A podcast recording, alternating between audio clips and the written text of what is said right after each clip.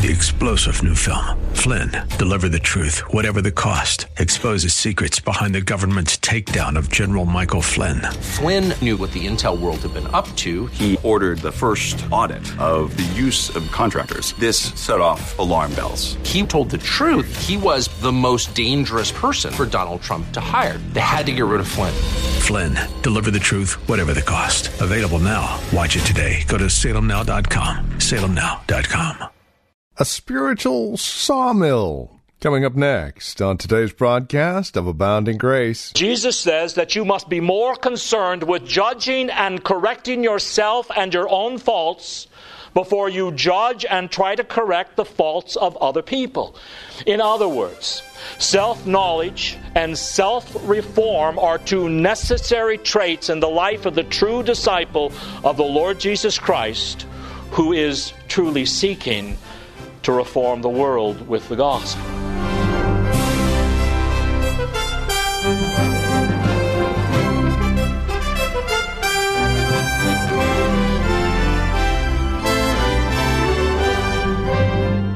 Log removal. That's the subject of today's broadcast of Abounding Grace from Reformed Heritage Church in San Jose. Greetings in Christ and welcome to today's broadcast.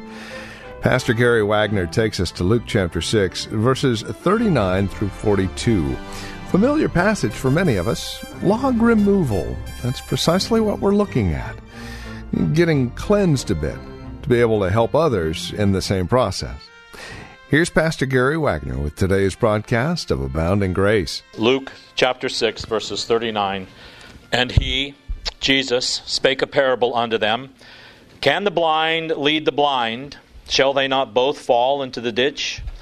The disciple is not above his master, but every one that is perfect shall be as his master. And why beholdest thou the mote that is in thy brother's eye, but perceiveth not the beam that is in thine own eye? Either how canst thou say to thy brother, Brother, let me pull out the mote that is in thine eye, when thou thyself beholdest not the beam that is in thine own eye? Thou hypocrite, cast out first the beam out of thine own eye, and then shalt thou see clearly to pull out the mote that is in thy brother's eye. Uh, Jesus has here warned his disciples that blind leaders and blind followers will fall into the pit of hell. But he has also informed them that if they make him their teacher, and they devote themselves entirely to his person and to his word, allowing that word to fully train them in the will and the ways of God, they will be like the Lord Jesus Christ himself in the way they think, in the way they look at life, in their inner life, in the way they live and behave day by day. And now he continues to teach them about the true nature of discipleship in contrast to hypocrisy. He gives them a parable that not only illustrates the nature and cause of spiritual blindness, why some people are blind leaders and others are blind followers, but he also instructs them concerning two things that are absolutely essential for the disciple in the kingdom of God. And those two things are self discipline and mutual discipline. Now, before we apply this parable, let's look at it con- its content. There are two people mentioned in this parable. One person has what the New American Standard Bible says is a speck in his eye. And that speck in Greek is a dry twig or straw. Now that's going to hurt, and it will affect your sight. But you will still be able to see if you keep that one eye shut that has the speck in it. It is, a, it is serious, but you still have some measure of sight. Your vision will be blurred, but you will not be totally blind. On the other hand, you have another man who criticizes the man with a twig in his eye, and this critic has a log in his eye. Now, that word log in Greek means a heavy piece of timber. that's used for something like a joist in a building. So here is a person with a huge, heavy piece of timber sticking right out of his eye. And he, of course, is totally blind. Now, this whole situation is, is ludicrous. Because you have this man with a log sticking out of his eye criticizing someone for having a small twig in his eye, calling upon the guy with the twig to remove it, while the entire time he's not willing to move this huge log from his own eye. The parable is simple and it is rather humorous as well. The critic is not a true disciple. Jesus calls him a hypocrite. Now, understand, the one doing the criticism is not a disciple of Christ, he is a hypocrite. And no hypocrites are allowed in Christ's kingdom. That is a basic principle that you must burn upon your conscience. Christ's kingdom has no hypocrites in it. A disciple cannot be a hypocrite. A hypocrite is a counterfeit. He is a pretender, a phony who plays disciple. But he's not one on the inside. He's more concerned with impressing other people than he is with impressing God. In fact, he cares very little about what God thinks of him as long as you think highly of him. His entire religion may be correct on the outside, but it is purely external, formal, self congratulating.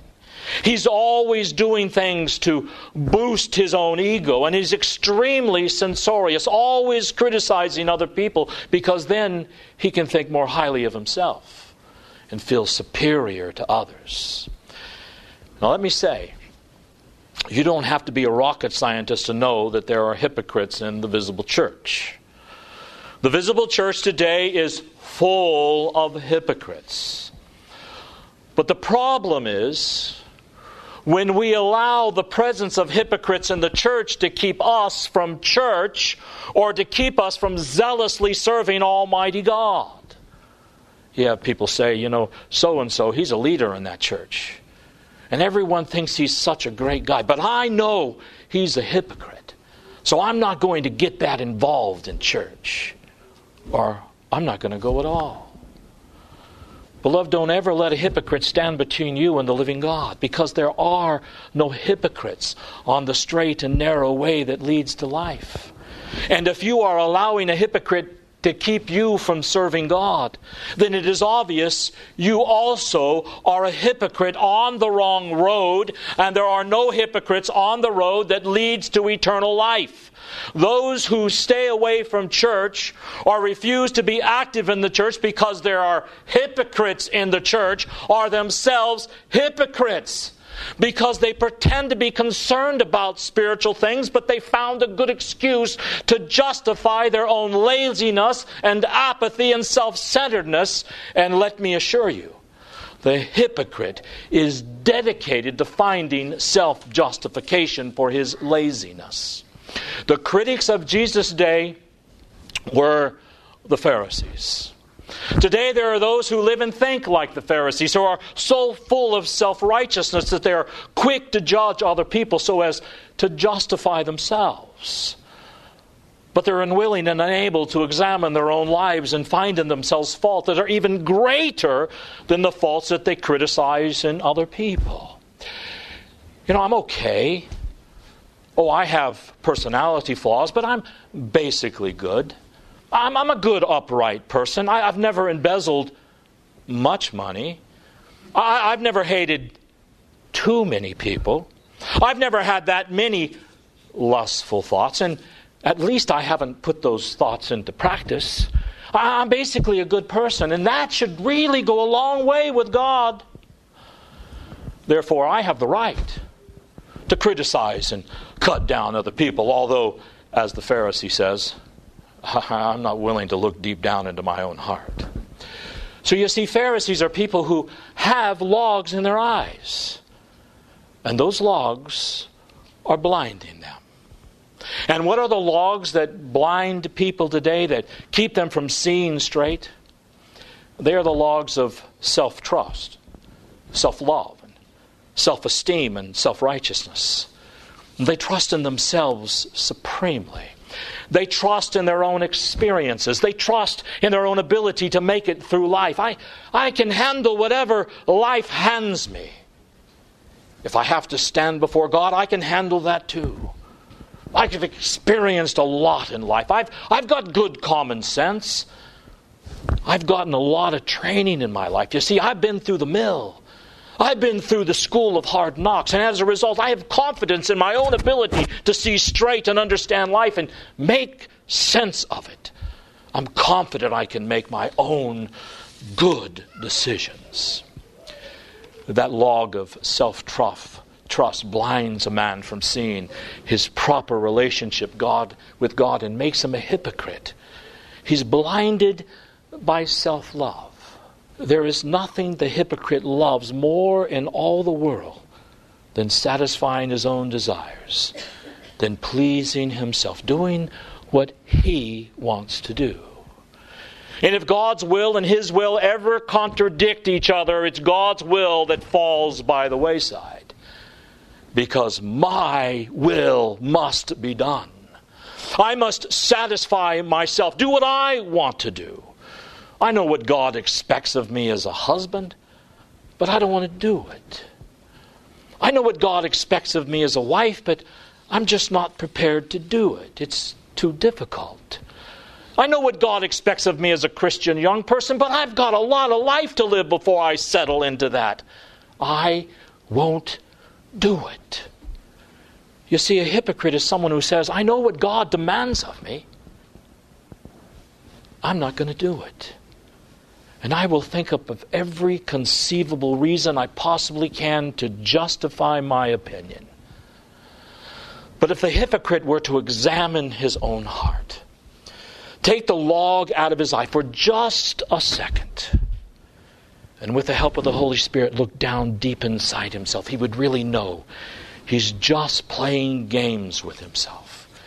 He's just making up excuses to justify his own spiritual laziness and lethargy and apathy and unwillingness to serve God with his life. Another log is of self esteem. We esteem ourselves so highly, beloved. I'm not willing to get my hands dirty for the kingdom. I'm willing to I'm not willing to suffer the controversy, the slander, the criticism that goes with being that kind of Christian. That's just too sacrificial.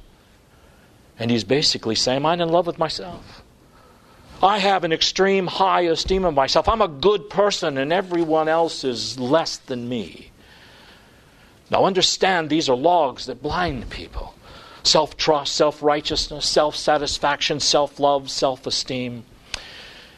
And the tragedy that I want you to notice today is that the very things our culture admires in people and the very things synthetic Christianity recommends are the things Jesus said makes a person blind. You can go into church after church today. And you'll find preachers in some of the biggest churches in America who write some of the best selling books say to you, in order to live for Christ, you must have high self esteem. You must be full of self love, self trust. And as one church billboard I saw one time said, we develop self righteousness in our church. And I'm sure they do. Because, beloved, they believe you have to have high self esteem before you can help anyone else. The thing that the church in the 21st century recommends, Jesus says, are the very things that blind you and make you incapable of living a God centered life. He calls us to be humble. And, beloved, those kinds of ideas make us a hypocrite. Churches have become hypocrite mills.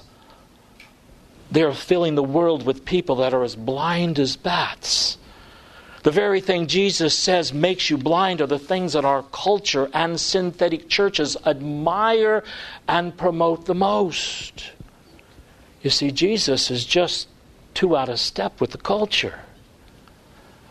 Now, if you tell most people in our culture and in many of our churches today that these are things that blind you, they will look at you as if you are the blind person. You see, the most pathetic thing about our culture is that as blind as they are as blind as it is as blind as a bat, but it thinks it can see with 20/20 vision. And when you say to most people, you are blind and your whole perspective is askew and leads to darkness, then our age will look at you as if you are a total fool and say, Can't you see? You're the one who's blind. Now, what's the main point of the parable? It is a simple point, but it is very important.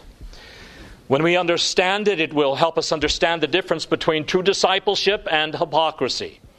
It is simply this before judging and correcting other people, we must first correct ourselves.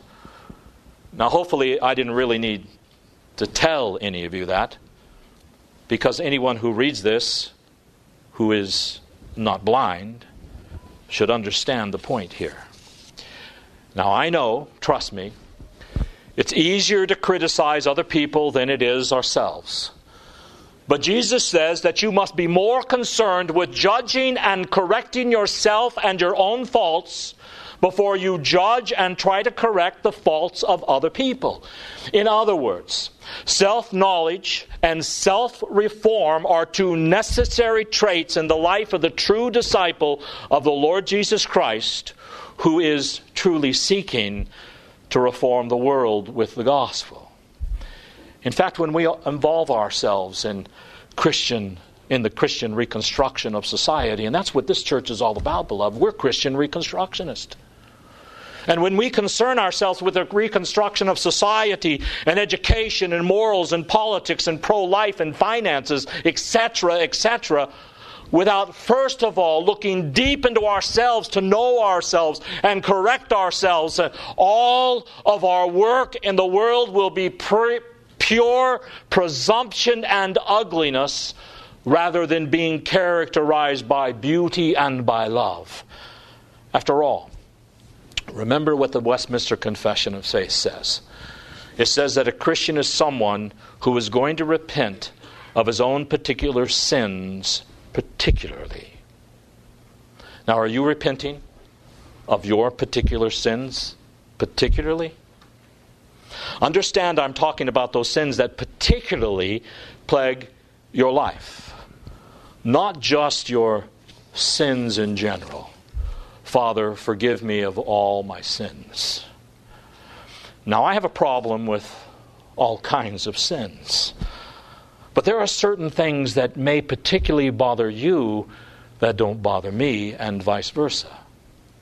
So you need to know yourself. Know what your own particular sins are and focus in on them, because those are the logs in your life. Deal with your own particular sins, particularly. That's what Christ is talking about here. Be willing to know yourself and criticize yourself and correct yourself. This is absolutely essential in the life of the Christian, but most of us are really afraid to know ourselves. You know, we don't like to go see the doctor because we don't want to know there's anything wrong with our health. We don't like to have our investments audited or even look at our checking account because we don't want to know we have less money than we thought. And we don't want to look deep down into our hearts because we don't want to admit what is truly down there. After all, my life's okay, everything's stable. We don't want to go below the surface because we know that we will probably find what we will find there, and it will be the opposite of what we want everyone else to think about us, including ourselves. So I ask you, beloved, are you dealing with the logs in your eye?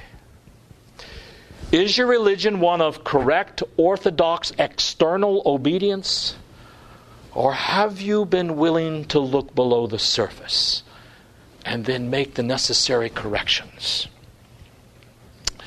Now, do you think there's any significance at all in the fact that Jesus refers to the eye in this parable?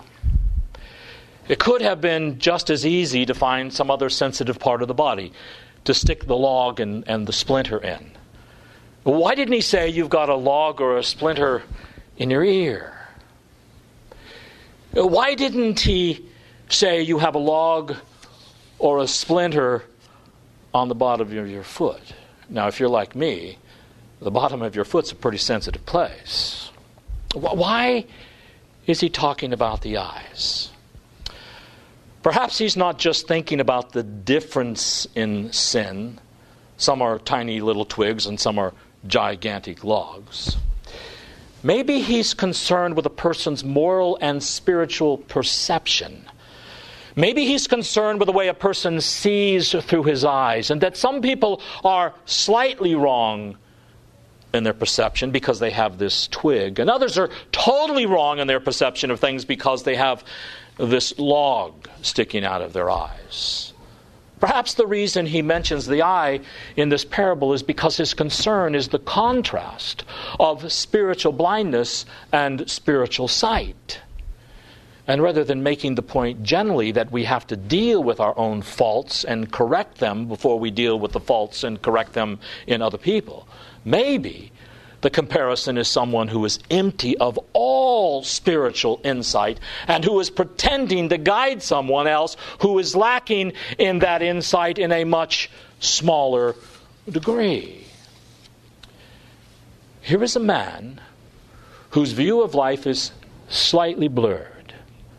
And here's another man who can't see at all.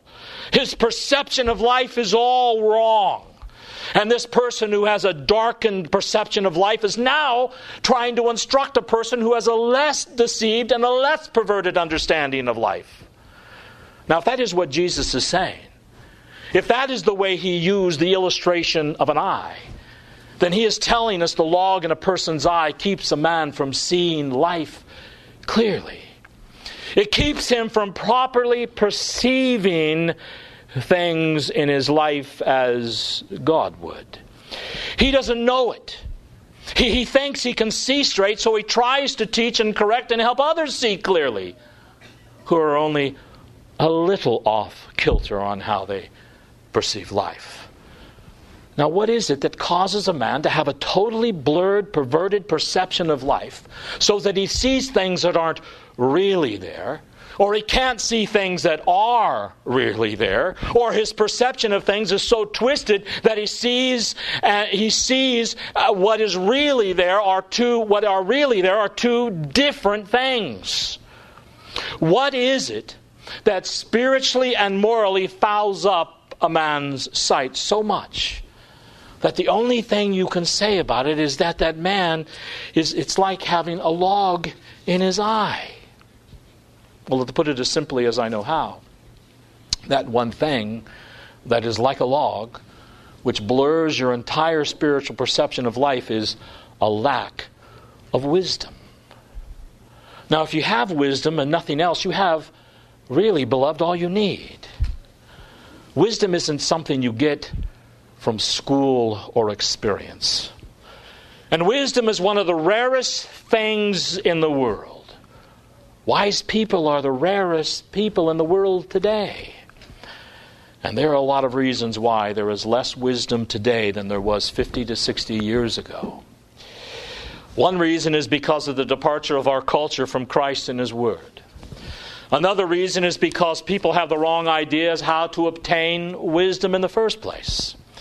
If you ask some people, how do you get wisdom? They'll say, you get wisdom by going to school and reading books. The more schooling you have at the better schools, the more wise you will be. Listen, beloved, I have known several people in my life, including some of my professors in college, who had lots of degrees after their name, but who had absolutely no wisdom at all. Well, this has been Abounding Grace with Pastor Gary Wagner from Reformed Heritage Church in San Jose. As we have closed out our time together today, I would remind you that our desire is to know how this program encourages you in Christ. Now, there are a couple of three ways that you can contact us to provide us with this information. And again, it would really encourage us a great deal if you'd take a moment and let us know how the program is encouraging you in your walk and relationship with the Lord Jesus Christ. Here's how to contact us. Phone number is 408 408 866 5607. That's 408 866 5607. Our website, where you can drop us an email and even learn a bit more about us, is reformedheritage.org. And then, of course, you can write to us at PMB, that stands for Post Mailbox, number 402, 1484 Pollard Road, Los Gatos, California. The zip code is 95032. Now, there is another way you can contact us, and this would be the best of all, especially if you're not involved in a church at this time. Plan on visiting. Let us uh, fellowship face to face, as it were. We meet at Lone Hill Church, 2 in the afternoon on Sundays at 5055 Lone Hill Road in Los Gatos. Directions can be found at our website, reformedheritage.org, or by calling 408 866 5607. By the way, copies of the broadcast are just $5. Mention today's date when you contact us, and we'll get a CD out to you right away. Thank you for joining us today. Until next time, God bless.